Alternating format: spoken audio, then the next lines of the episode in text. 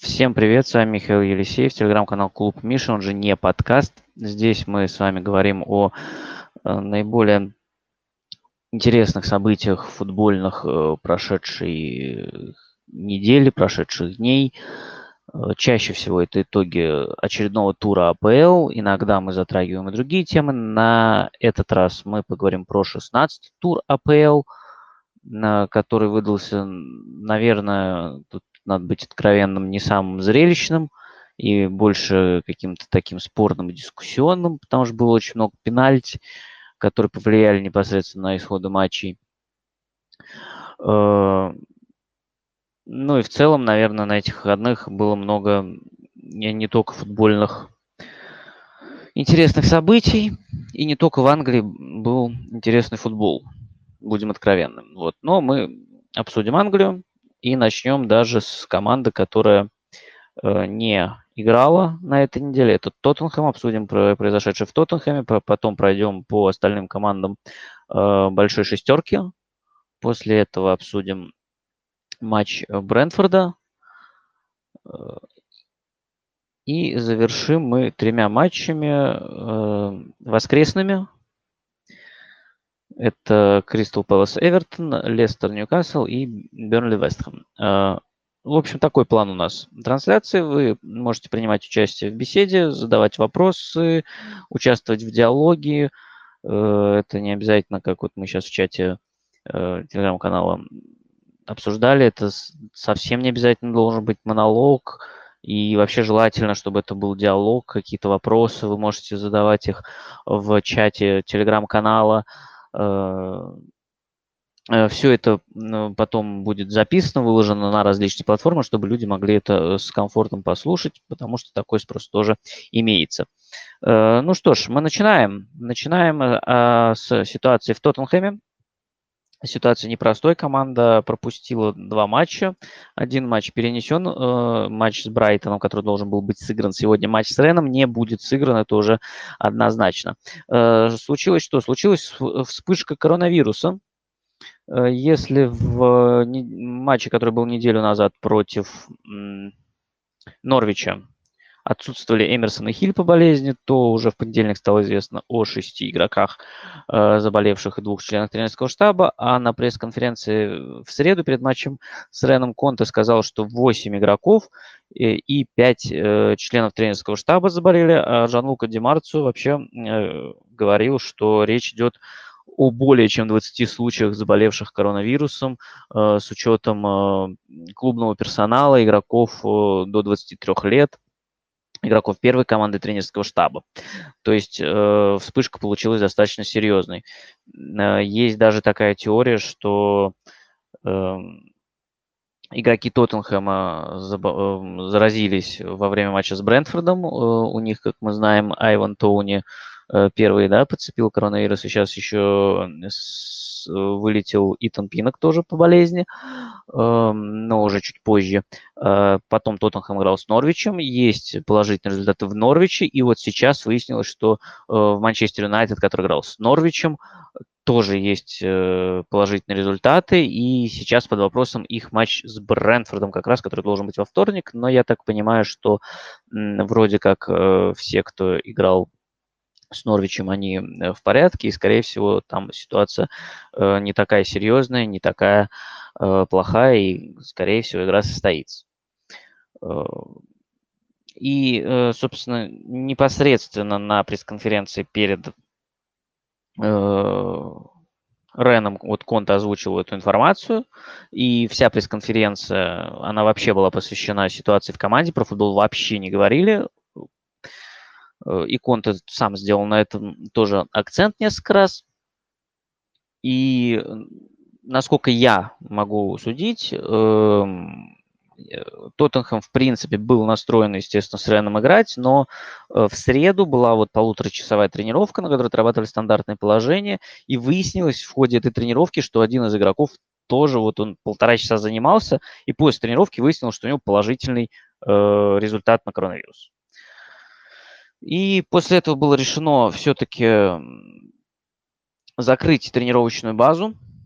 э, где занималась первая команда, было решено не играть с Реном, и это вызвало очень такие оживленные споры, потому что заявление вышло в 9 вечера по Гринвичу, то есть 12 ночи вообще по Москве, э, от, на сайте Тоттенхэма, что игра не состоится с Реном. Рен отреагировал оперативно и э, сообщил, что в свою очередь это решение принято в одностороннем порядке. Э, УЕФА не давала своего подтверждения. Э, Тоттенхэм, в свою очередь, не раскрыл количество заболевших, сослался на какое-то э, решение правительства э, и никаких бумаг вообще не предоставил. На следующий, утром следующего дня, э, утром четверга, до конца было непонятно, будет игра или не будет. УЕФА сначала сказал, что игра будет, как планировалось, а через час все-таки сказали, что игры не будет. Э, как позднее писал Атлетик, потом и Витес уже обратился э, в УЕФА с просьбой его матч с Мурой тоже перенести. И в целом это логично, потому что перенос матча Тоттенхэма и Рена давал, конечно, конкурентное преимущество Тоттенхэму, потому что он знал результат э, Витеса, который ему был необходим для прохода в следующий этап. То есть сейчас мы знаем, что если бы игра э, была переиграна, то Тоттенхэму нужна была просто любая победа над Реном с любым счетом. Она устраивала, выводила Тоттенхэм в следующий этап Лиги конференции. Но э, переигровки не будет это мы тоже уже знаем. Э, потому что клубы так и не смогли договориться о дате. И сейчас э, дело передано в комитет э, специальный УЕФА, который будет расследовать это дело и примет соответствующее решение. То есть, по идее, если у Тоттенхэма набиралось 13 человек и был вратарь из листа А, из списка А, в котором э, числится 25 человек, то Тоттенхэм по регламенту УЕФА должен был играть. Э, странный, конечно, регламент, то есть там плевать, что вспышка коронавируса, что может заразить соперника, но вот, по идее, играть надо. Э, и если действительно Тоттенхэма такое количество человек было, то, по идее, они должны были играть, и тогда, по идее, э, техническое поражение команде грозит со счетом 0-3 и завершение выступления в Лиге конференции. Э, если у э, команды не было этого количества человек, то, по идее, УЕФА рассматривает вариант с переносом. Я так понимаю, что УЕФА как раз рассматривал вариант с переносом. Проблема в том, что просто клубы не договорились о дате, и это вполне естественно. Тут штука в том, что в том же самом регламенте УЕФА написано, что э, все матчи группового этапа должны быть закончены 31 декабря. И тут мы понимаем, что просто банально некуда впихивать этот матч, потому что вот сейчас у Тоттенхэма расписание там четверг, воскресенье, там среда, суббота, среда, воскресенье, неважно. В общем, короче, каждую неделю команда играет два матча. У Рена тоже очень напряженный и загруженный график, плюс 22 э, у них зимний перерыв вообще во Франции. Э, вполне логично, что тут клубы просто не могли, наверное, сойтись особо ни на чем. Я думаю, что Рен не очень хотел жертвовать своим отпуском там или чем они там занимаются в этот перерыв зимний, не знаю.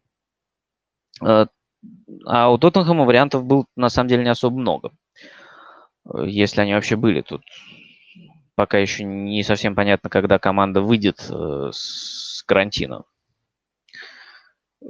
Поэтому сейчас УЕФА будет э, решать, что делать. Сейчас будет, э, будут разбираться, кто может, если кто-то уклонялся от, от э, какой-то доступной даты проведения матча или что-то в таком духе. Но, скорее всего, кончится все банально, и прецеденты мы знаем – Э, что команда, которая как бы ответственная за то, что игра не состоялась, в данном случае это Тоттенхэм, да, у которой была вспышка коронавируса, и мы можем вспомнить и ситуацию в э, Лиге наций, когда Украине присудили техническое поражение со счетом 0-3 в со Швейцарией, и когда э, в, в одном из, по-моему, отборочных раундов Лиги чемпионов североирландский Линкольн прошел соперника из Косово, и э, ситуацию в Кубке Лиги, когда э, Тоттенхэм прошел Лейтен Ориент, в котором тоже была вспышка, причем там, э, если мне память не изменяет, Тоттенхэм был, в принципе, даже не против переноса, но проблема была в том, что уже на следующей неделе должна была быть игра следующего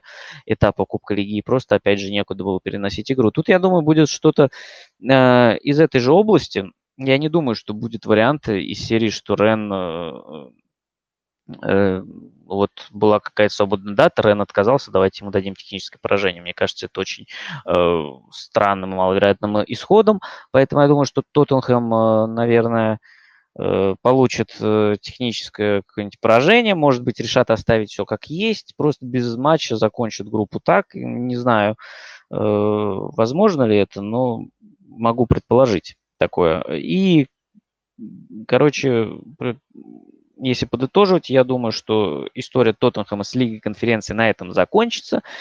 И, с одной стороны, это, конечно, печально, потому что это был э, Еврокубок, пускай и третий по значимости, но за который Тоттенхэм должен был бороться просто в силу своего статуса и э, ну, состава подбора участников. Э, с другой стороны, это освобождает, конечно, календарь, и все перенесенные матчи можно будет без проблем сыграть э, второй э, там, половине сезона. Поэтому тут, я думаю, все тоже можно найти какие-то свои плюсы.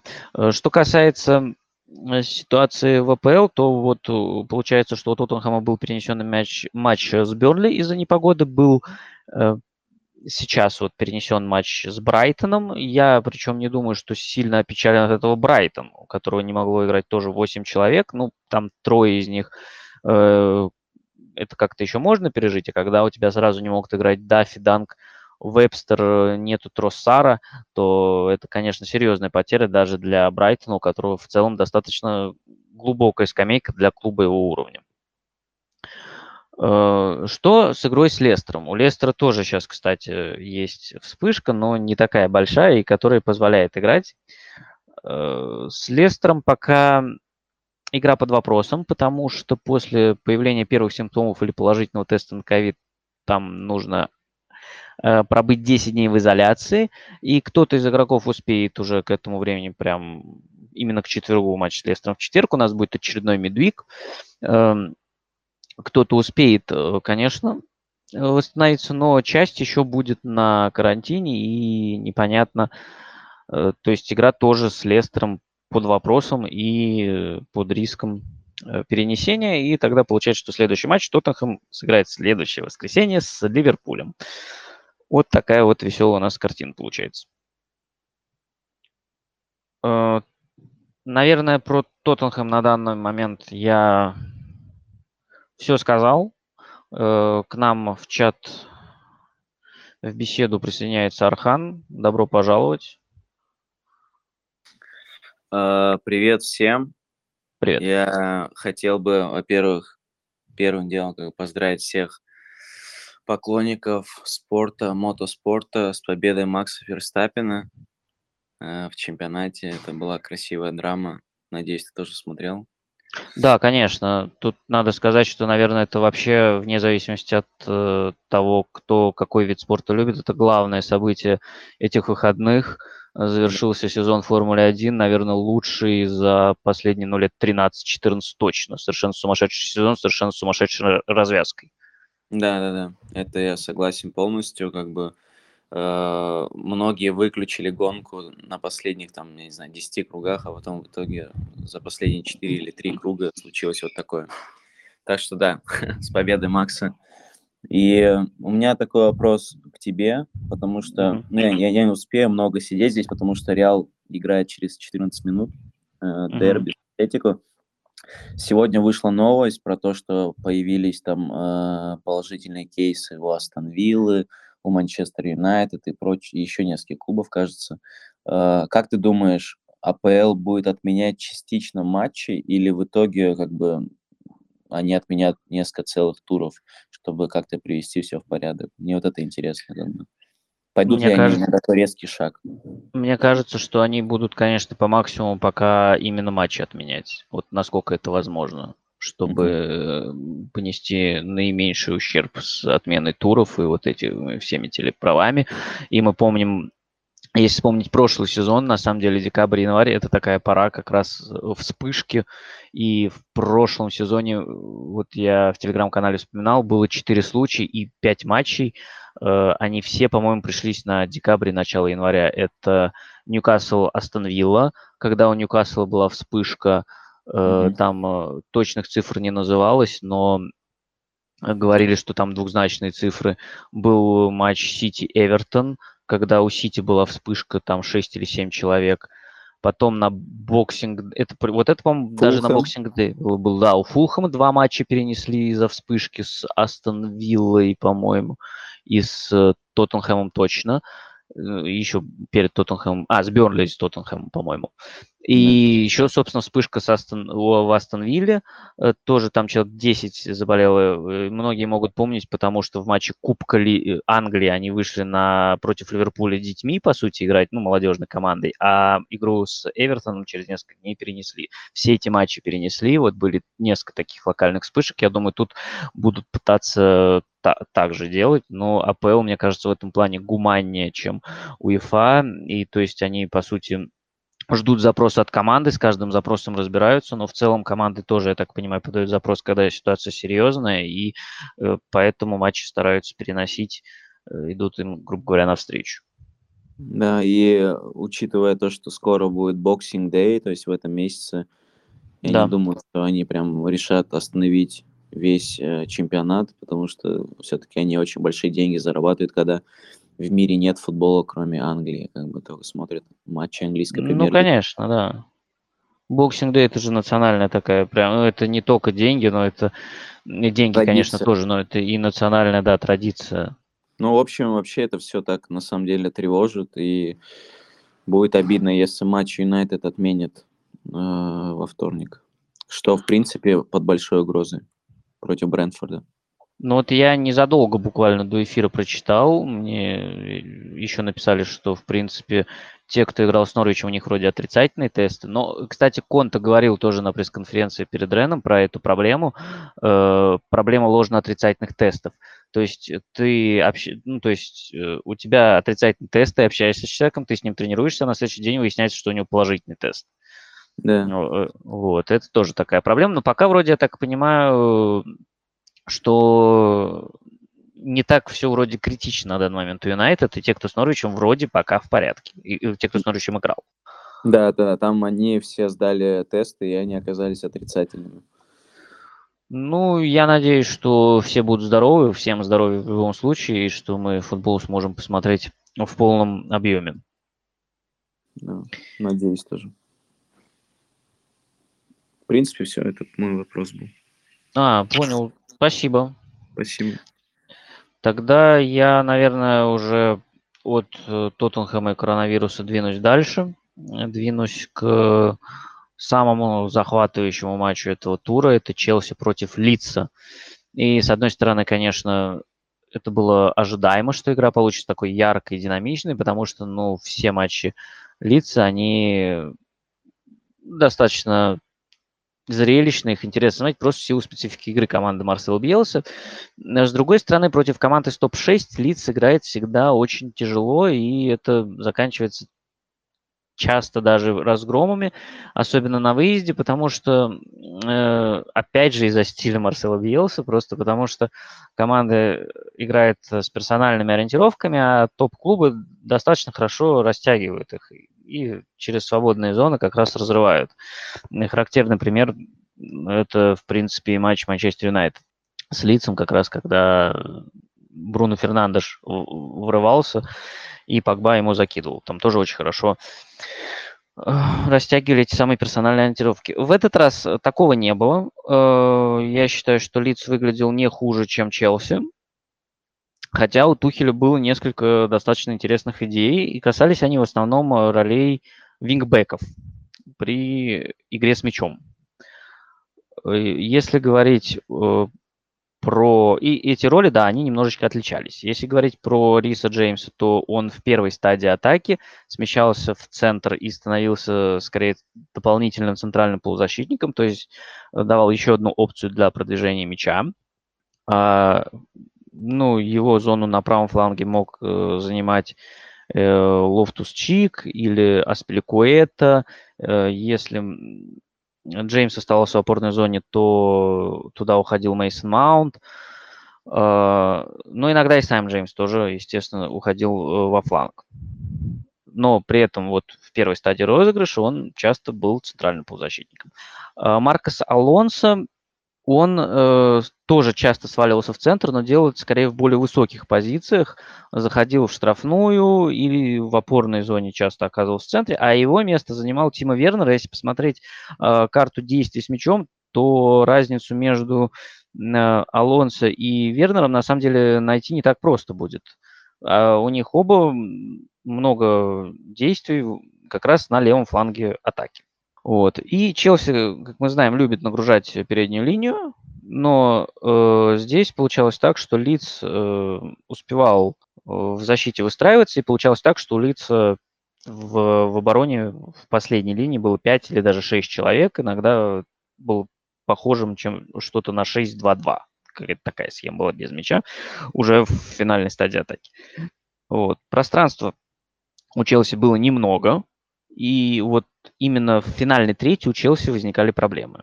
Э, в итоге э, удалось Лиц э, сломать за счет, ну, первый гол возник из прессинга, а два других через подключение Рюдигера в позиционных э, атаках. Он очень хорошо ну, выбирал момент для, для подключения, и игроки Лиц играли в обороне не очень умно, скажем так, потому что Рафини пошел совершенно сумасшедший подкат, и Клих тоже зачем-то решил ударить штрафной по ноге там, на 90 э, второй минуте. Совершенно не обязательная ситуация, когда Рюдигер был спиной к воротам. Э, Лиц хорошо ограничивал Челси, но при этом с выходом в атаку Лица тоже были проблемы, потому что Челси, в принципе, хорошо накрывал прессингом. Э, во втором тайме особенно в последние полчаса, игра уже скорее развернулась в пользу лица. Э, потому что сначала, в начале второго тайма удалось игру отодвинуть от своих ворот. Если в первом тайме Челси много владел мячом и в, в целом доходил успешно до третьей лица, где возникали проблемы, и основная, основ, основные действия проходили именно на третьей лица, то уже в начале второго тайма удалось э, от этого уйти. И отодвинуть игру от своих ворот. Потом э, Лид смог даже забрать себе мяч. И основные, э, основной вектор атак в, во второй половине второго тайма, он э, э пришелся на зону левого фланга Лица. Э, то есть это правый фланг обороны Челси. Старались использовать пространство за спинами Джеймса и Аспиликуэта, и в принципе это получилось. Оттуда было нанесено три удара, оттуда пришел уже гол Джо Гелхарда. Гелхарда вообще, наверное, стоит похвалить отдельно. Он успешно вышел на, на замену в матче с Вулверхэмптоном и принес команде ничью.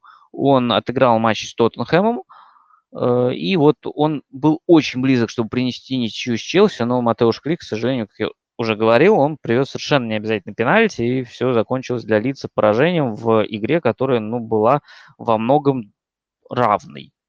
И я, наверное, склонен согласиться с Марселом Биелс, который говорил, что его команда ничего наиграла. Э, и если э, в первые 57 минут соотношение ударов было 13-6 в пользу Челси, при этом опасных э, моментов там было не очень много. Это гол Мейсона Маунта и, наверное, выход Кая Хаверца то в оставшиеся, вот после 57 минуты и до финального свистка, э, по ударам 3-6 в пользу лица, причем два удара из трех Челси нанес с пенальти. То есть там с э, переходом в атаку были большие проблемы. И если уже говорить про пенальти, то ну, тут нельзя не отметить, что из пяти мячей три было забито с пенальти, и вообще тенденция этого тура, что вот было сыграно 9 матчей, и получается в шести матчах было назначено 8 пенальти. Причем э, они все, получается, стали решающими. Решающими голами. По матчу Челси и Лиц у меня вопросов к пенальти никаких нет. И Марко Алонсо, и игроки Лица действовали безрассудно. А по другим пенальти, конечно, вопросы будут, мы это еще обсудим. Вот, очень понравился в этой игре Лиц, э, который снова играл без Патрика Бэмфорда. Вот. Э, кажется, что Джо Гелхарт у них начал выходить не от хорошей жизни, но при этом он выходит неплохо и э, потихоньку наигрывается, получает опыт и приносит пользу команде. И Биелс тоже вроде, по крайней мере, на словах им доволен.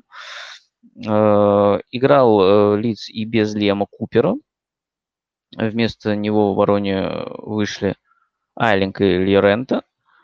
По краям играли Фирпо и скорее Даллас. Шеклтон играл, кажется, чуть повыше с Алонсо скорее, и поэтому тоже часто опускался дополнительным игроком в линию, как и Харрисон. А впереди получилась такая, ну, грубо говоря, четверка из Робертса, Рафини, Джеймса и Форшоу. Конечно, Форшоу играл поглубже, отвечал за продвижение мяча. А Рафини, Робертс и Джеймс, они э, уже э, были больше спереди и играли в отрыве. Так, наверное, по Челси с лицом у меня пока все. Я пока промониторю вопросы в э, чате. Было ли у меня что-то? Ну, вроде нет. Ничего не вижу. Тогда можем двигаться дальше. Движемся к игре Ливерпуль и Астон Виллы. Джерард вернулся на, на Энфилд. И это, в принципе, такое дальше, достаточно большое событие, потому что мы знаем, что Джерард как игрок ассоциируется именно с Энфилдом, но как тренер ему, конечно, еще надо до этого дойти. Понятно, что, скорее всего, его э, цель как раз-таки Ливерпуль. Дойдет ли он до нее, посмотрим. По поводу Астон Виллы. Она вышла играть в целом, как обычно, с узкими компактными 4-3-3. Э, что любопытно, в атакующей тройке э, вот мы говорим про часто атакующую вот эту четверку с тремя новыми приобретениями этого лета остановила, да, Дэнни Инкс, э, Леон Бейли и Эмулиана Буэндье, они все остались на лавке. Э, впереди играл Оли Уоткинс, а под ним Эшли Янг и Джейкоб Рэмзи.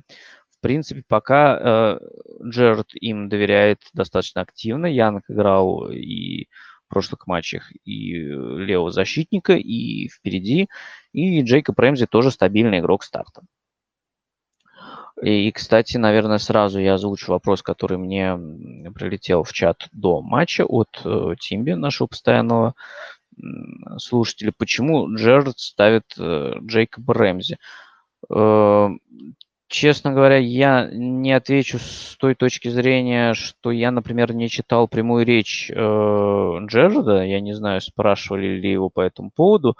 Я думаю, что э, он ставит Рэмзи за счет э, его работоспособности. Возможно, он лучше понимает э, идеи Джерарда при игре и без мяча, и с мячом. Э, ну и в целом мне вот по началу этого сезона Рэмзи э, кажется таким достаточно интересным игроком, хотя, конечно, с мячом дать того же, что может дать, например, Буэнзи или Бейли, он, наверное, все-таки не может. Э, но это на самом деле очень интересный, непростой вопрос, потому что в плане выбора состава и в плане именно кадровых решений пока наблюдаем за Джерардом, он делает первые шаги, я думаю, он тоже присматривается пока к составу, и я думаю, что реагирует как раз именно на то, кто больше подходит под его систему, под его требования, кто лучше на них реагирует и кто лучше их понимает. Э, возможно, еще вот Янг и Рэмзи в данном матче это именно ставка на то, чтобы ребята полностью отрабатывали без мяча, Э, и, возможно, какая-то жертва контратакующим потенциалом, потому что э, мне кажется, что, э, наверное, такая тройка не совсем может настолько хорошо выбегать в контратаке, хотя тоже, конечно, может быть опасно, и, в принципе, эта игра ну, не то чтобы это подтвердил, там было несколько таких э, интересных моментов, про которые сейчас расскажу. Но, мне кажется, основная была, основной акцент был на том, чтобы ограничить Ливерпуль, и до поры до времени это неплохо получалось. Э, например, где-то, ну, первый тайм точно, несмотря на то, что соотношение по ударам было там э, 7-2, Э, по XG, например, 0,2 на 0 было. То есть 0,2 XG, 7 ударов э, выбил Ливерпуль. Это не очень много. То есть их удары были из не очень опасных позиций, не очень качественные. И э, создать моменты им было достаточно тяжело. Давление Ливерпуля вырастало, выросло во втором тайме, вырастало постепенно. э, после перерыва. И совсем уже она стала большим после пенальти, который получили. Вилли пришлось раскрываться. Там уже во втором тайме, соответственно, там соотношение было 13-2 по ударам, и шансов у Виллы было не так много. При этом они все-таки были, несмотря на малое количество ударов, очень маленькие, и же у Астон Вилла был несколько моментов, когда они могли вернуться в игру, и, как ни странно, этот момент связан с Алисоном, который э, вчера творил что-то не очень понятное и как не очень здорово играл на выходах. Он несколько раз ошибся. Ну, в первом эпизоде, когда выбегал Эшли Янг, он просто оступился. Э, и был еще один эпизод, когда э, уже Дэнни Инкс, по-моему, не смог воспользоваться моментом, но э, и обоими моментами в итоге Вилла воспользоваться не смогла, она просто даже не довела их до удара, но это были такие эпизоды, которые могли, по сути, создать гол из ничего. Причем от одного из самых надежных людей в Ливерпуле, ну вот бывает. В целом Ливерпуль уже после гола создал достаточно много моментов. Был выход 3 в 1, и еще эпизоды, они вполне могли забивать больше. И, наверное, ну, э, на этом отрезке каких-то вопросов к исходу матча не было, хотя вот были эпизоды, когда Вилла пыталась э, зажать э, Ливерпуль, владела мячом подолгу, и, э, в принципе, у нее даже получалось, но вот один из таких эпизодов, он натурально привел к тому, что Вилла потеряла мяч, и Ливерпуль вывалился в 3 в 1, и, по-моему, эта атака даже не дошла до удара, если честно. Вот, поэтому с точки зрения, наверное, статистики матч однозначный и для Виллы не очень хороший. С точки зрения игровой, ну, тоже уверенная очень победа Ливерпуля, но вот, повторюсь, были эпизоды, когда Вилла, наверное, могла рассчитывать на чуть э, лучшее завершение и выйти из этого с каким-то большим, э, лучшим, вернее, эффектом. Вот. По поводу вопроса про Джейкоба Рэмси, почему его выпускают, меня этот вопрос не отпускает, он мне очень понравился. Я, честно говоря, наверное, его э, возьму даже небольшую проработку и постараюсь на него ответить более развернуто через неделю, э, потому что, может быть, что-нибудь найду интересно, может быть, э, появятся какие-нибудь Э, новые мысли по этому поводу.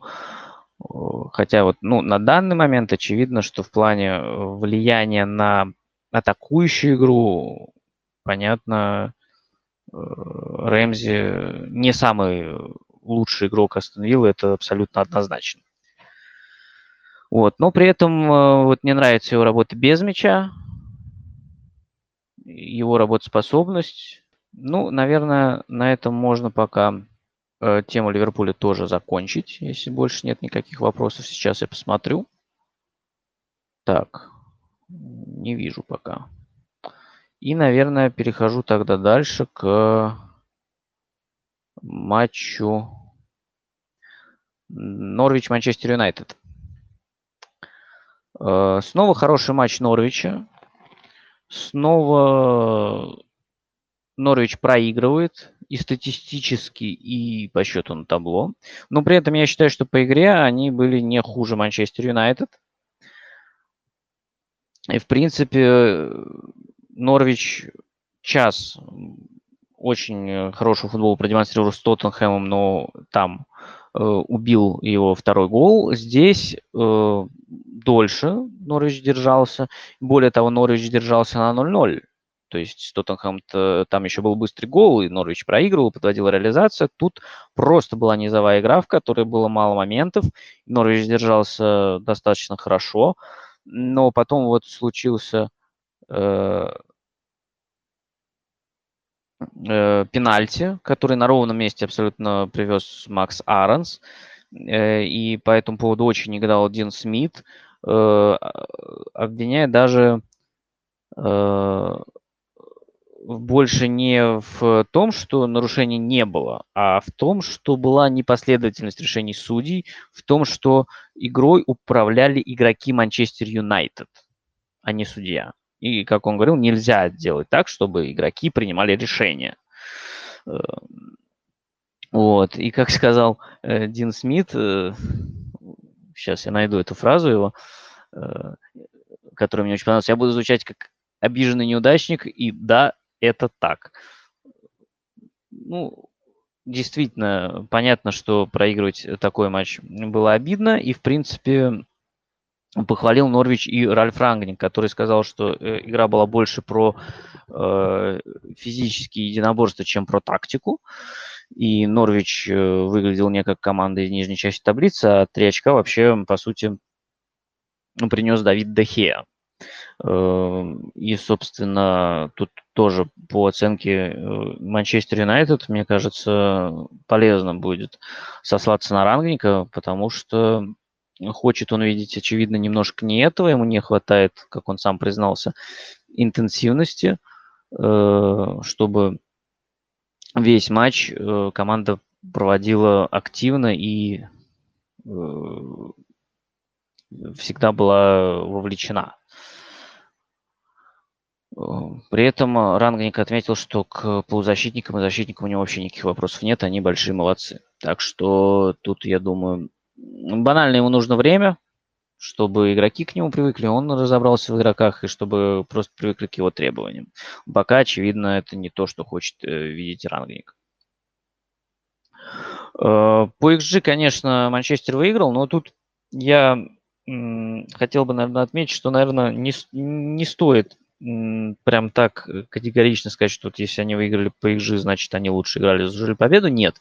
Э, большую часть матча игра была абсолютно равной, э, моментов не было. И вот до пенальти, который тоже не был не следствием какого-то игрового доминирования Юнайтед, а просто банально ну, ошибка защитника на ровном месте, что в целом-то, конечно, иногда случается. Ну, по игре, в общем-то, Норвич э, выглядел неплохо и, э, повторюсь, вполне конкурировал с Юнайтед. Так, что еще можно отметить? Да, ну, в целом, э, про Норвич что еще можно сказать? Что они играли по 4-3-3. Э, Причем в роли опорника был Билли Гилмор, арендованный у Челси. Гилмор выдал хороший матч, он был лидером по продвижениям, по продвигающим передачам. Э, он отдал, по-моему, 9 продвигающих передач. Э, у Мактомина 8, у Телиса 6, у Далота 7. То есть опять мы видим, что очень важно в этом роль у Манчестер Юнайтед у фулбеков. При этом если мы говорим, ну, вернее, ранг говорит про то, что игра была э, физически э, активной и было много единоборств, то важно то, как команды себя в этих единоборствах проявляли. И вот тут возникают вопросы, особенно к, например, Диогу Далоту. Например, футбол в цифрах, телеграм-канал замечательный предоставляет э, графики по индивидуальным дуэлям. И вот там Далот вообще был худше, у него две выигранные дуэли и семь проигранных. Так что тут э, вопрос выбора между ним и Бисакой действительно очень интересный, потому что очевидно, что Бисака хорош э, в, как раз-таки в индивидуальных единоборствах и в дуэлях, а в плане продвижения мяча, подключения в атаку и э, действий с мячом, конечно, лучше э, Далот. Так, что еще можно сказать про этот матч? Э, то, что при 4-3-3 э, Норвича э, слева вышел Сарджент, это уже частый э, гость такой виртуальный наших чатов, потому что мы часто его упоминаем. И он вышел слева, а вот справа вышел Пшемыслов Плахета, польский игрок, и по первому матчу пока сложно по нему составить впечатление. Но вроде по движению неплох. И несколько интересных моментов с его участием было. Ну и, наверное, по этому матчу тоже более-менее все. Можно добавить только, что опять прослеживался акцент Норвича на атаке флангами. Всего 21% прошел через центр. И не все атаки удалось довести до удара. Очень вспоминается больше всего атака, в которой Лимелу э, выкатывал очень хороший пас на Маклина, подключавшегося в штрафную вторым темпом, но Пуки решил переправить передачу на Маклина. Получилось так, что он, по сути, ее просто ну, направил в другую сторону, и Манчестер смог мяч спокойно вынести. Э, так что, наверное, подводя резюме, хороший матч Норвича, хорошая игра Норвича, но при этом заслуженная победа Юнайтед, потому что, потому что Аронс сглупил, потому что привез пенальти. После этого уже Манчестер должен был забивать второй, но Роналду просто не попал. Поэтому Поэтому я думаю, что тут одно другого вообще не отменяет. Так, вопросов вроде нет, движемся дальше. Сити Вулверхэмптон. Сити Вулверхэмптон э, матч, честно говоря, мне не очень понравился с обеих сторон. Э, идея Вулверхэмптона, как я ее вижу, это 5-3-2 с Дэн Донкером э, в гибридной роли первой стадии обороны, то есть когда Сити, у Сити с мячом э, защитники, он выполнял роль э, скорее атакующего ну, полузащитника, грубо говоря, форварда, то есть он выдвигался э, на одну линию с э, Хименесом и Троуре. А когда мяч уже Сити разыгрывал и продвигался дальше, он, соответственно, становился третьим игроком в полузащите у Вулверхэмптона. Вулверхэмптон хорошо по старой традиции оборонялся низким блоком, ограничивал Манчестер Сити.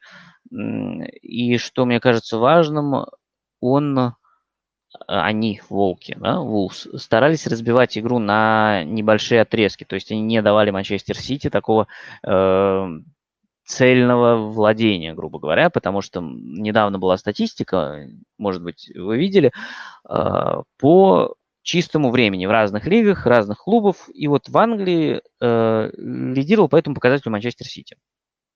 Это вполне понятно, потому что ну, Манчестер Сити нужно вот это чист, чистое время, нужно, чтобы его было много, чтобы э, владеть мячом, создавать моменты, душить и зажимать соперника.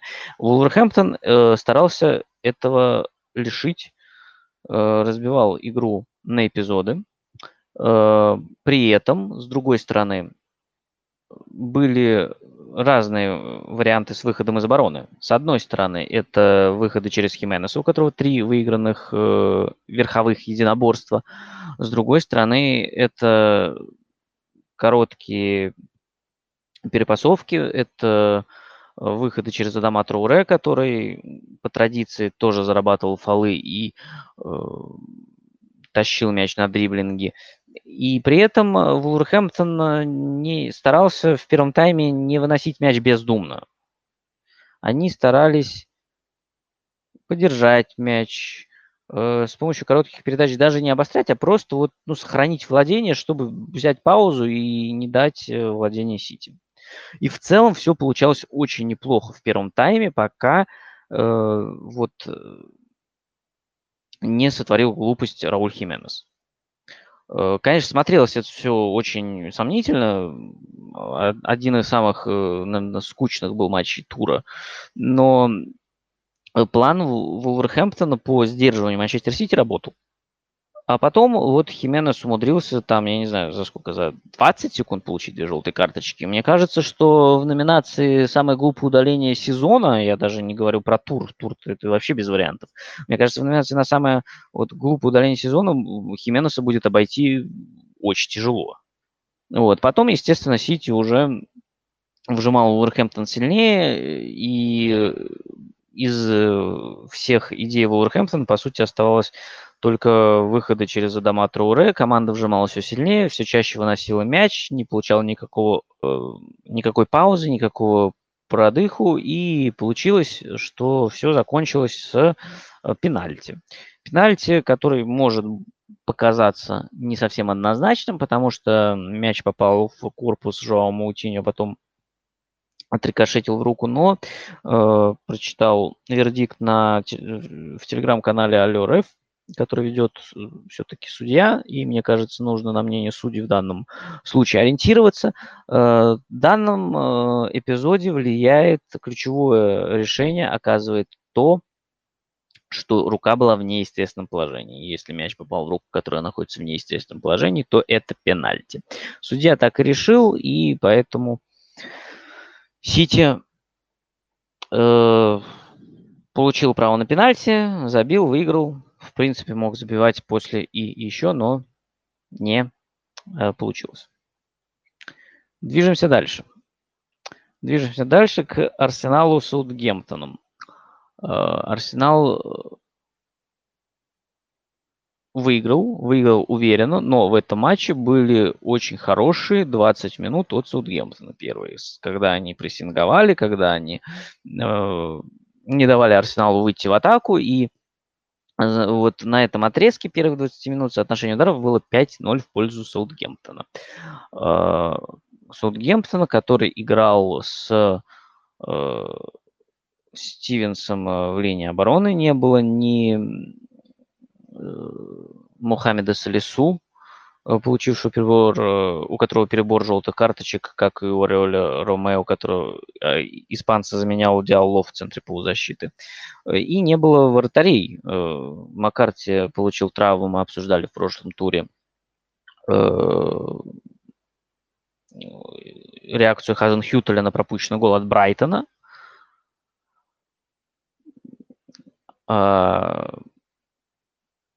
Фостер незадолго до этого тоже получил травму на тренировке, поэтому выписали на месяц э, Вилли Кабальера, заслуженного и немолодого уже вратаря. Э, Кабальера тут, я думаю, вопросов мало. Э, несмотря на три пропущенных мяча. Э, тут штука в том, что Арсенал в какой-то момент стал проходить прессинг Саундгемптона. Э, предпосылки были еще чуть-чуть раньше, когда эм, было пару неплохих атак, которые не дошли до конца. А они проводились и через короткие перепасовки, и через длинные передачи. Но вот на 20-й минуте все началось с того, что Саутгемптон выдвинулся в прессинг, причем нельзя сказать, что выдвинулись в прессинг не, как-то неоправданно.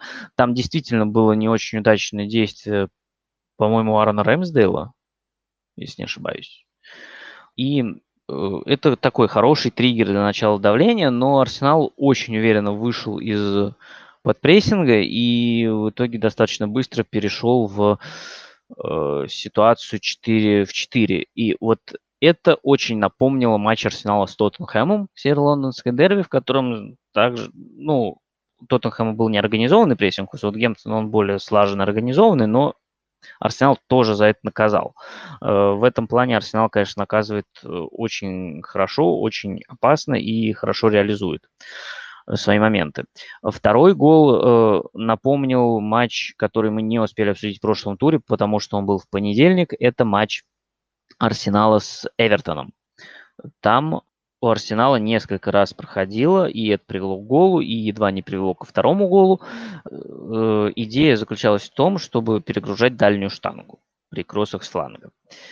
Э, это вот точно запомнилось э, два эпизода с Эвертоном, и это привело к второму голу Саутгемптона. Конечно, можно винить защитников это кажется чем-то естественным, да, когда Мартин Эдегор бьет головой и практически из вратарской забивает. Но если посмотреть эпизод, то вы увидите, что э, там э, соотношение было 3 в 2 в пользу игроков Арсенала, и Габриэль Мартинелли э, поставил вообще корпус Яну Беднарику, не позволяя ему помешать Эдегору.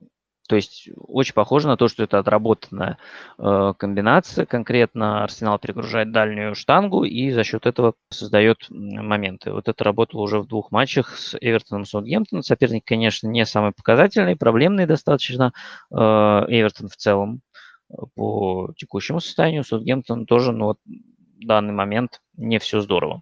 Э, дальше уже просто Арсенал уверенно доводил матч до победы. Было еще две штанги, был третий гол с углового, который, на мой взгляд, э, не стоило засчитывать, потому что действительно Леказет мешал Кабальера, но почему-то его засчитали. Но это вообще никак не влияет на итоговое положение дела. Арсенал мог забивать еще.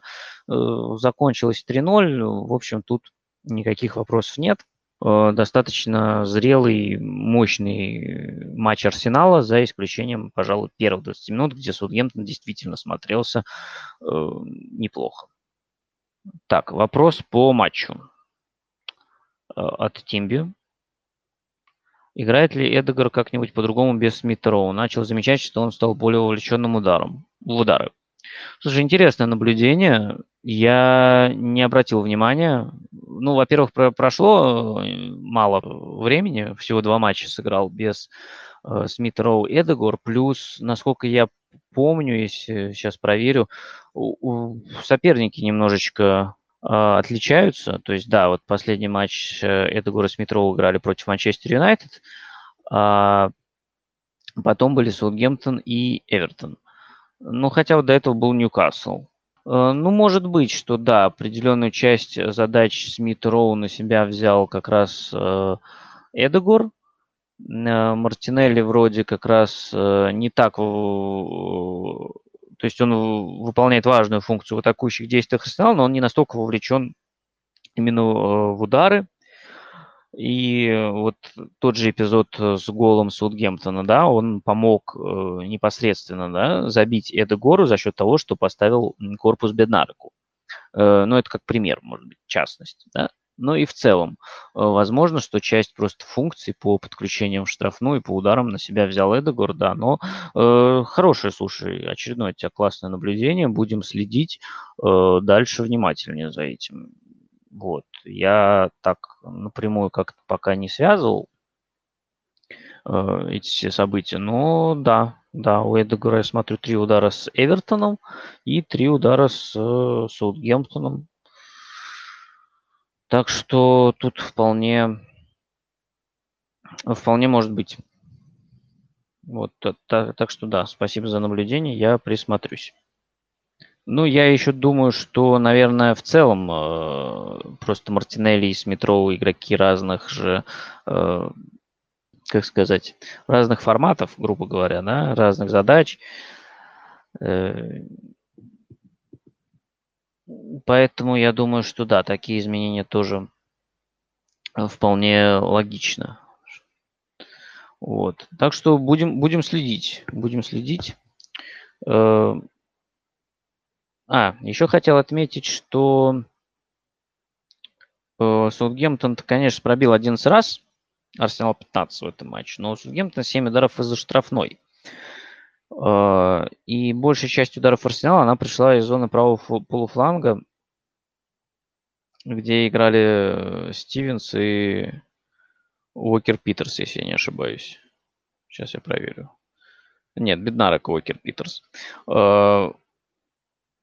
А вот Саутгемптон, в свою очередь, э, в некоторых эпизодах, особенно в начале матча, очень хорошо вскрывал правый фланг Арсенала. Это выглядело следующим образом. Э, Телла вытягивал на себя Тамиясу, за спиной Тамиясу образовывалось свободное пространство, и туда врывался Уокер Питерс. Так, например, удалось посадить на желтую карточку Букаю Сака. Э, но э, это вот опять же продлилось буквально э, на протяжении первых 20 минут, потом это все быстро закончилось, и Арсенал уже спокойно с преимуществом играл, но тут тоже надо отметить реализацию, потому что Арсенал забил первыми же двумя ударами по воротам Судгемптона два мяча. Ну, Тут, э, когда у них есть возможность разбежаться у Арсенала, они максимально опасны. И тут вот можно в очередной раз вспомнить лондонское дерби, хотя, конечно, очень не хочется этого делать, но там тоже у них была возможность разбежаться, они заходили в штрафную уверенно и э, очень хорошо реализовывали. В принципе, как тогда, так и сейчас они забили то, что должны были забить. Из хороших моментов попадали, но вот каждый такой момент, это, по сути, был гол. Так, сейчас я проверю еще раз, нет ли каких вопросов. Так, тут нету, в личке тоже ничего нету. Так, надеюсь, тогда вроде все. Тогда движемся дальше. Движемся дальше. Э, переходим к матчу Брентфорда и Уотфорда, который открывал тур в пятницу. Очень тоже непростая игра была для просмотра большей часть матча и очень непростая для оценки э, однозначной. Ну и значит и она и не требуется какая-то однозначная оценка, она не всегда может быть и не всегда должна быть. На первые 20 минут по большому счету была равная игра. Э, команды пытались найти свободное пространство, чтобы разбежаться. У Уотфорда это пытались сделать через Кинга с Деннисом, у Брентфорда через Биомо с Виса, соответственно. В итоге было два удара, не то чтобы опасных момента, два опасных удара скорее. Вот Умбиомо вытащил Бахмана, а у Кинга штанга. Но вот именно после момента Кинга возник угловой, с которого забил Деннис.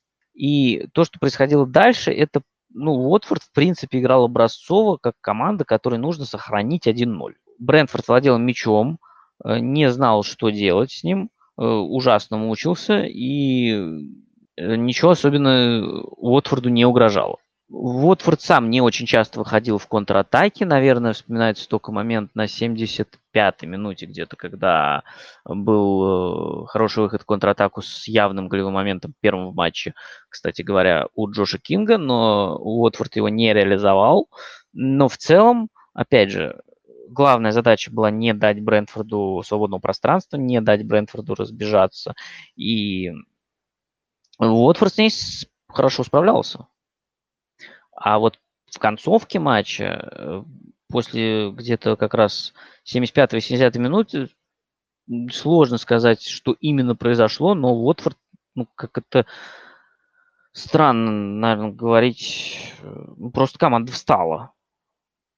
Брентфорд начал вжимать э, Уотфорд в штрафную, Э, атакующие игроки Уотфорда не возвращались. Э, были эпизоды, когда, ну, то есть идет какая-то передача на ход, и игрок просто не бежит, или идет передача не, в, ну, не тому адресату, хотя вот между игроками всего там 3 метра. Э, до поры до времени Уотфорд держался, но в какой-то момент стало понятно, что давление Брентфорда уже слишком большое. И сначала сработала связка центральных защитников Чарли Гуда и э, Понтуса Янсена. Э, а потом уже э, второй гол, он опять же начался с того, что игроки Уотфорда не смогли просто выйти из обороны, мяч был у них, неточная передача, и получилось э, ответная атака, которая привела к пенальти, который реализовал Мбембо. Э, Причем пенальти, вот этот пенальти у меня вызывает вопросы, потому что э, абсолютно безумный подход, подкат Траста и Конга. Ну, с Трастом и Конгом, мне кажется, все было понятно еще несколько туров назад, пока, видимо, вот тоже большие проблемы в центре обороны. Э, но пенальти-то заработал, если не ошибаюсь, Биомо тоже, но по ощущениям он просто сам наступил на ногу подкатившегося Конга и упал из-за этого. Я не уверен, что это пенальти, но судья дал, Вар спорить не стал, и Брентфорд выиграл. Тут вопросов нет, последние 15 минут они провели очень мощно. При этом проблема Брентфорда с травмами продолжается, я уже не говорю про вратарскую позицию, много про нее было сказано. В этом матче отсутствовал Серхи Конос, но он отсутствовал по причине перебора желтых карточек. Я, наверное, повторюсь еще раз. Понятно, что давно там дисквалифицируют за 5 желтых карточек, но такого количества дисквалификаций, как в этом сезоне, я не помню. В следующем туре, например, по этой же причине не будет Жау Канцелу Манчестер Сити. Сейчас пропускал Серхи Канос, в этом туре пропускали Ромео и Солису, про которых мы говорили. Ну, то есть сейчас каждый тур кто-то пропускает из-за перебора, из перебора желтых карточек. Не помню такого вообще. Ну, в общем, наверное, на этом тоже все. Брэнфорд вытащил мяч последними 15 минутами, когда стал чаще проходить в штрафную полуфланги. А, да, про желтые карточки Конос э, назвал, про проблемы в центре обороны. Э, собственно, мы уже знаем, что не играют уже давно достаточно нету Аэра и Занки, которые получили травмы. Э, сейчас вылетел Итан Пинок с ковидом, ну то есть в обороне были Гуд, Янсен и третьим к ним опустился Виталий Янельд, который вообще центральный полузащитник так-то. Ну вот он играл в роли защитника, место Коноса, как и в прошлом туре, э, занял Ройерслав Расмуссен, а впереди э, играл Ян Виса, ну хотя бы Виса вернулся. Но в целом, конечно, проблемы у Брентфорда большие, и очень важно, что они этот матч смогли выиграть. Набрали 20 очков, и, в принципе, уже такую половину от необходимых 40 набрали. Э, мне, повторюсь, мне кажется, тут нужно вести исключительно речь о сохранении прописки в премьер-лиге в этом сезоне. Не больше. Вот. А у Уотфорда, конечно, проблема, потому что вот он э, прошел через этот вот э, сумасшедший отрезок там с э, двумя Манчестерами, Ливерпулем, э, Лестером, со всеми, короче, лидерами.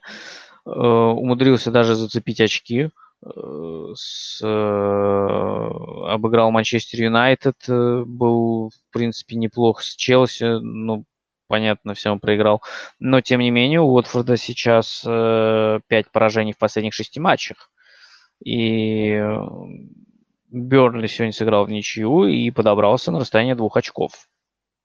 Очень и очень близко. Тут э, надо уже, конечно, Э, Уотфорду набирать очки, и ближайшие туры, они очень важны, потому что следующий матч, это как раз выезд к Бернли, это один из центральных матчей тура, как бы это ни звучало. Э, понятно, что в среду вечером будут и другие интересные матчи, но с точки зрения именно турнирных э, баталий, конечно, Бернли Уотфорд, потом у Уотфорда игра с Кристал Пэлас, потом выезд к Вулверхэмптону, Потом домашняя игра с Вест Хэмом и Тоттенхэмом. Ну, там, уже достаточно далеко заглядываем, но вообще там уже в январе и Ньюкасл будет. Ну, то есть Уотфорд и Норвич, кстати, сразу после Ньюкасла. Ну, то есть сейчас за месяц Уотфорд сыграет со всеми своими конкурентами. Конечно, нужно набирать очки, если они э, хотят оставаться. Ну, понятно, что они хотят оставаться, но вот получится или нет, это, конечно, вопрос. Так, были ли у меня вопросы по этому матчу? Так, не вижу. Нет, не было. Тогда едем дальше. Едем дальше к Эвертону с Кристал Пэлас. На Селхерс Парк сегодня играли. Эм, Эвертон, э, если с Арсеналом они начинали по схеме 4-4-2 с Таунсендом в нападении, то тут они вернулись к 4-3-3 э, с Делфом э, в роли опорника, Дукуре и Гомишем в центре полузащиты. Наконец-то вышла тройка полузащитников, которые центральные полузащитники. До этого мы видели э, варианты с Таунсендом и Воби в центре поля. Таунсенд справа и Воби слева, и Ришарльсон впереди. Э, в обороне в обороне играли Колман, Холгейт, потому что Мина вернулся с Арсеналом, вернулся ненадолго, получил снова травму и отправился в лазарет. Его заменил Холгейт. А, Майкл Кин остался на своем традиционном месте, а на левом фланге вышел Бен Готфри. И вот это, наверное, самый интересный момент, потому что ходят слухи про конфликт Диня с Бенитесом, и Дин не попал в заявку ни на матч с Арсеналом, ни сегодня. А, после матча с Арсеналом Дини в своем инстаграме публиковал сообщение из серии, что не верьте всему, что написано. Я э, просто тренер не выбрал меня на этот матч. Так бывает. Это футбол. Но сегодня Дини тоже нет заявки. А у Эвертона не такой, на самом деле говоря, э, состав, чтобы прям э, разбрасываться такими игроками, как Люкадинь. Поэтому мне кажется, что вот эти вот э, новости о конфликте, они вполне могут иметь под собой какую-то основу.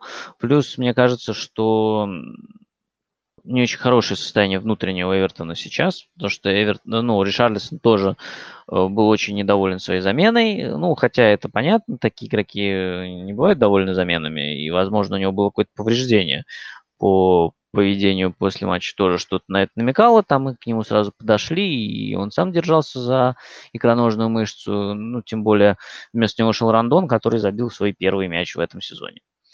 Вот. Но в целом Пелос владел мячом большую часть встречи, 61%. Эвертон при этом не зажимался. 28% прошло на третий Эвертона и э, на третий Эвертона и 35 на третий Пелос.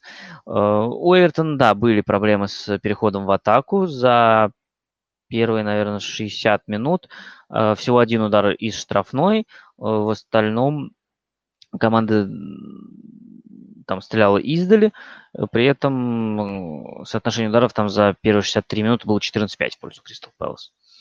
Э, при этом нельзя сказать, что Эвертон совсем уж плохо оборонялся. В целом команда защищалась неплохо и при том, что Кристал Пэлас, наверное, был ближе к тому, чтобы контролировать игру, э, Эвертон немногое позволял.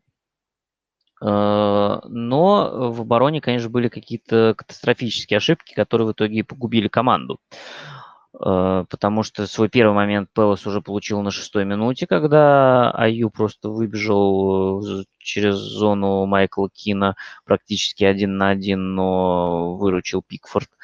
В концовке первого тайма что-то невообразимое привел, привез Демарай Грейн просто на ровном месте. Э, второй гол, если говорить именно по голам, то э, вроде на угловом ситуация 4 в 4, да, но Джеймс Томпкинс просто идет на дальнюю штангу и просто остается там один. Идет на него подача, он спокойно вколачивает мяч. И третий гол это какой-то непонятный ход от Коумана, который, с одной стороны, торопился уже ввести мяч в компенсированное время, с другой стороны, э, видимо, хотел показать, что ему мешает игрок Кристал Пэлас вести мяч, чтобы ему дали желтую карточку, а в итоге он просто выбил мяч, по, по сути, на ногу Кристал Пэлас, поставил своих партнеров, и получился шикарный удар Конора Галлахера. Конора Галлахера, который стал главной звездой сегодняшнего дня, он забил два гола, нанес 7 ударов э, из 17 у Кристал Пэлас. Фантастическая конечно, вовлеченность в атакующие действия. Э, отдал три передачи под удар. Очень мощный матч. И вот именно с Конором Галлахером, конечно, Эвертон не справился, ну, совсем.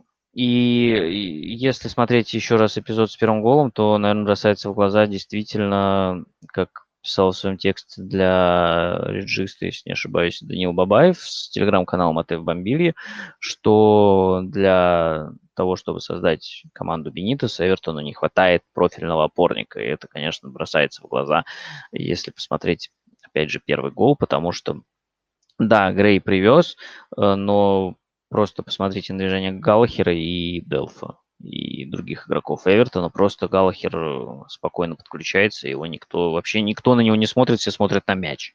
Вот. При этом Эвертон мог вполне вытащить ничего в этом матче, как ни парадоксально, несмотря на все ужасы в обороне, несмотря на то, что были очень большие проблемы с переходом в атаку, и в целом Кристал Пэлас игру контролировал. Период э, где-то 63-65, ну, 20 минут где-то по 85 минуту он э, прошел достаточно хорошо для Эвертона. Эвертон нанес 6 ударов, Кристал Пэлас 2.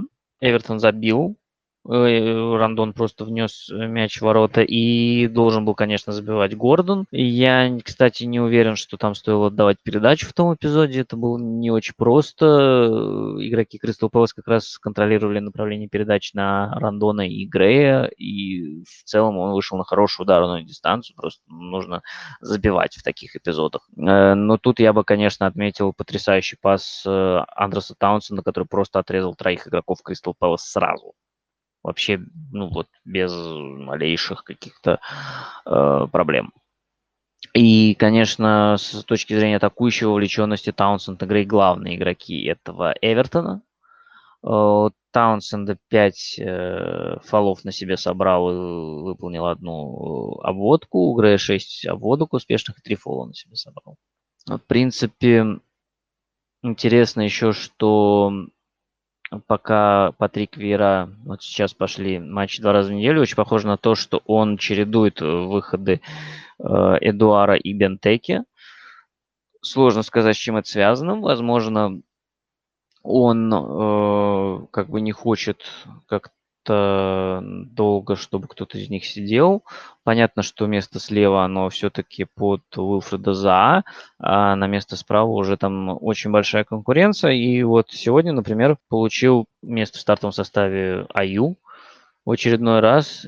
И он чаще играет, чем Алисы, чем ну, Эза только вернулся после травмы, понятно, но все равно он пока самый, один из самых э, частых игроков э, стартового состава Кристал Пэлас, и, в принципе, можно понять почему, потому что Аю, опять же, хорошо отрабатывает без мяча, он очень неплохо тащит мяч, то есть сегодня он и собирал фолы тоже очень хорошо, четыре штуки аж на себе собрал. Он, правда, с другой стороны, он и терял мяч больше всех. Ну, то есть такая, конечно, наверное, из атакующей тройки самая э, спорная позиция и самая конкурентная. Потому что, понятно, есть Улисы, есть э, Эзе, там же может сыграть Изаа, а Бентеки и Эдуар могут тоже выйти вместе. Мы это уже видели несколько раз в этом сезоне. Так, ну что, наверное, про этот матч тоже все. У нас осталось две игры. Сейчас проверю, нет ли вопросов. Вопросов не вижу. Движемся дальше. Лестер Ньюкасл. Значит, у Лестера тоже есть э, не, некоторая вспышка заболевших коронавирусом, но она вроде пока не коснулась э, основных игроков команды. И сегодня Лестер вышел, наверное, на матч АПЛ впервые с таким составом наиболее мощным, скажем так. Потому что начинали матчи с Эвансом в центре обороны и с Тилемансом в полузащите и с э, Мэдисоном в атакующей группе. Не вышел Джейми Варди, потому что, насколько я понимаю, два матча в неделю он сейчас играть не может.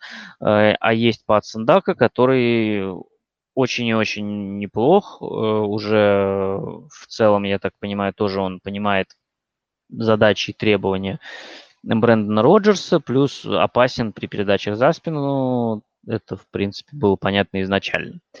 Что еще бросается в глаза по стартовому составу Лестера? Это то, что второй матч подряд, а если брать Лигу Европы, то третий матч подряд в старте выходит Кирнан Дьюсбери Холл.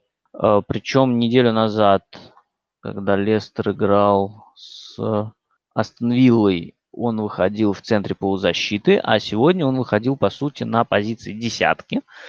Э, то есть э, Барнс играл левее, а Мэдисон правее. И э, это такой молодой игрок, ему, по-моему, 23 года сейчас, я проверю эту информацию, чтобы быть более точным в своих показаниях. Кирнан Дьюсбери Холл, 23 года, да. Старый полузащитник, два выхода у него в старте и 5 на замену. И вот сейчас его привлекают э, все чаще и чаще к стартовому составу. Причем он в обоих матчах один из самых вовлеченных в игру. Сегодня больше него передачи отдали только Чегла, Чеглар Сиюнжу и Юрий Тилеманс. Э, при этом он, как э, я уже отмечал, э, сыграл два матча на двух разных позициях. То есть против Астон он играл в центре поля, был больше ответственен за продвижение мяча. Сегодня он играл на позиции десятки, но при этом он часто уходил скорее в зону левого фланга, где часто создавал с Барнсом дополнительный, дополнительный перегруз, а центр освобождался под Мэдисон пока э, однозначного какого-то э, впечатления по нему тоже э, составить сложно, потому что он отыграл всего 250 минут в премьер-лиге, но присмотреться к нему однозначно стоит. И пока он ну, оставляет достаточно приятное впечатление. Он активно вовлечен в атакующие действия и в целом э, не боится взаимодействия с мячом. Ну, то есть очень интересно. То есть понятно, что опять же нужно делать сноску на то, что очень мало времени он провел на поле, но он один из лидеров по передачам под удар и один из лидеров по вовлеченности в командные, командные взаимодействия, которые приводят в итоге к удару. Вот, ну, поэтому просто пока сделали себе заметку и продолжаем следить. Э, кстати, я мне кажется, ответил сразу на вопрос, который был до эфира. Мне тоже от Тимби прилетел впечатление от Кирнана Дьюсбери Холла – за все игры, не только за сегодняшнюю. Ну вот я видел две игры с ним в стартовом составе. Честно говоря, выходы на замену немножечко у меня уже подразмылись в памяти. Э, матч с Наполи я не смотрел. Ну, в общем, в целом я уже свою позицию написал. Будем следить. Будем следить. Но в целом Лестер выдал очень уверенную победу и достаточно мощный матч по итогу, но он оказался омрачен тем, что очередную травму получил Джонни Эванс. И это, конечно, очень большая проблема, очень большая потеря. Вместо него вышел Бубакари Сумаре, а в центр обороны ушел Уилфред Диди сразу же. То есть опять э, приходится придумывать что-то Роджерсу, и не хватает центральных защитников.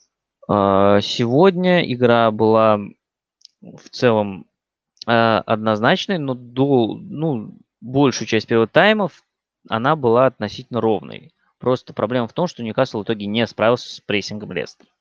Потому что, ну, если посмотреть, первый гол пенальти возник через 10 секунд после ввода мяча в игру вратарем Ньюкасла. Второй гол начался с аута Ньюкасла и достаточно быстрого отбора перехода к мяча к Лестеру. Э, ну, применительно, конечно, ко второму голу который забил Патсон Дакон, отмечу абсолютно гениальный пас э, Мэдисона на Барнса. Пересмотрите, если не видели, это прям конфетка.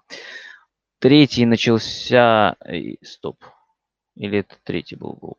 Я, честно говоря, немножечко даже уже запутался в голах. Сейчас я проверю, кто, кому, когда не, все правильно, это был второй гол. Третий гол начался с отбора на своей половине, потому что Люк Томас отобрал, перехватил передачу Манкилью на Мерфи, сыграл на опережение очень классно. И пошла контратака, которая закончилась передачей Мэдисона на Тилеманса. А четвертый гол, это он начался с ввода мяча от ворот Шмейхелем, а закончился тем, что Желлинтон на своей половине поля потерял мяч. И контратака, ну не контратака, а после потери Жолинтон мяча Лестер забил четвертый. Э, собственно, тоже забил Джеймс Мэдисон. Э, тут можно подытожить, что возвращение э, Тилеманса, он по-прежнему хорошей форме. Наконец-то вернулся после травмы в свою лучшую форму Мэдисон. У Варди есть достойная замена в лице Дак, Дак, Патсона Даки. Э, плюс э, сейчас, похоже, неплохо Харви Барнс. И вот э, молодое вот это дарование Кирнан Дьюсбери Холл, за которым мы сейчас будем следить. Единственное, что смазывает впечатление, это травма Джонни Эванса. А в остальном Лестер, похоже, начинает походить на себя вот того образца, который боролся за топ-4. И похоже, что дальше он будет э, прибавлять. Ну, хотя, повторюсь, вот потеря Эванса, она, конечно, сказывается. Скажется обязательно, потому что ну, Ньюкасл это немного не та команда, которая может этим воспользоваться, по крайней мере, в своем данном состоянии. Но другие команды Э, доставит, я думаю, больше проблем, потому что Эванс, конечно, основополагающий игрок для э, системы Роджерса. Ну и последний матч остался. Это Бернли Вестхэм.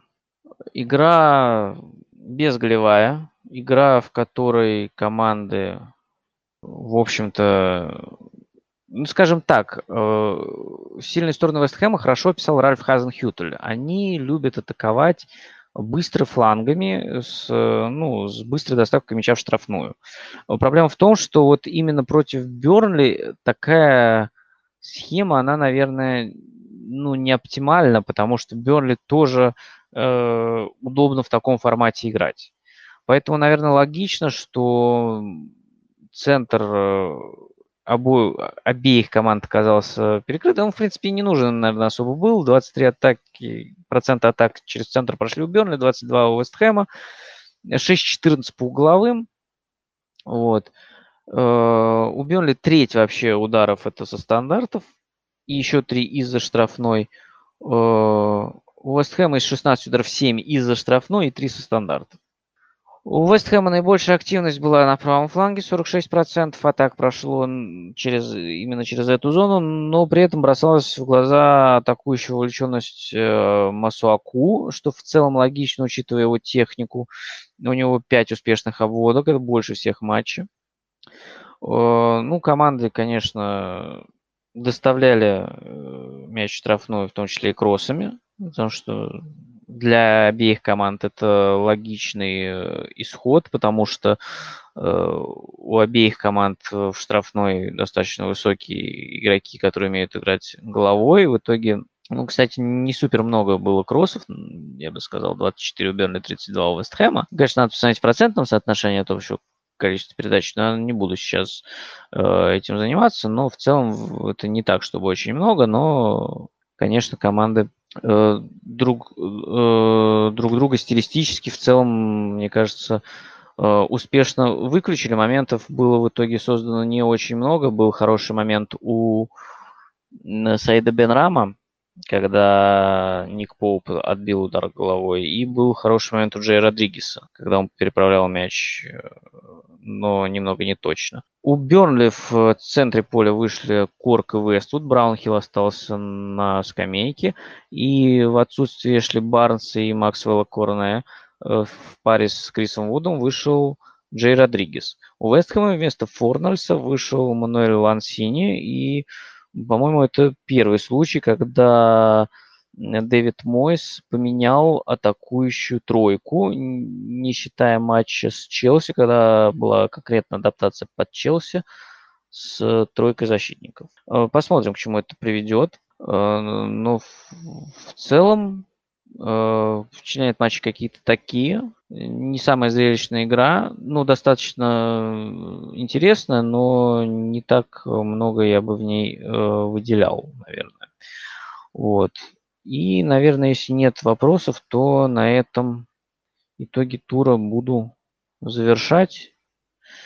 Э, скажу только, что нас опять ждет Медвиг.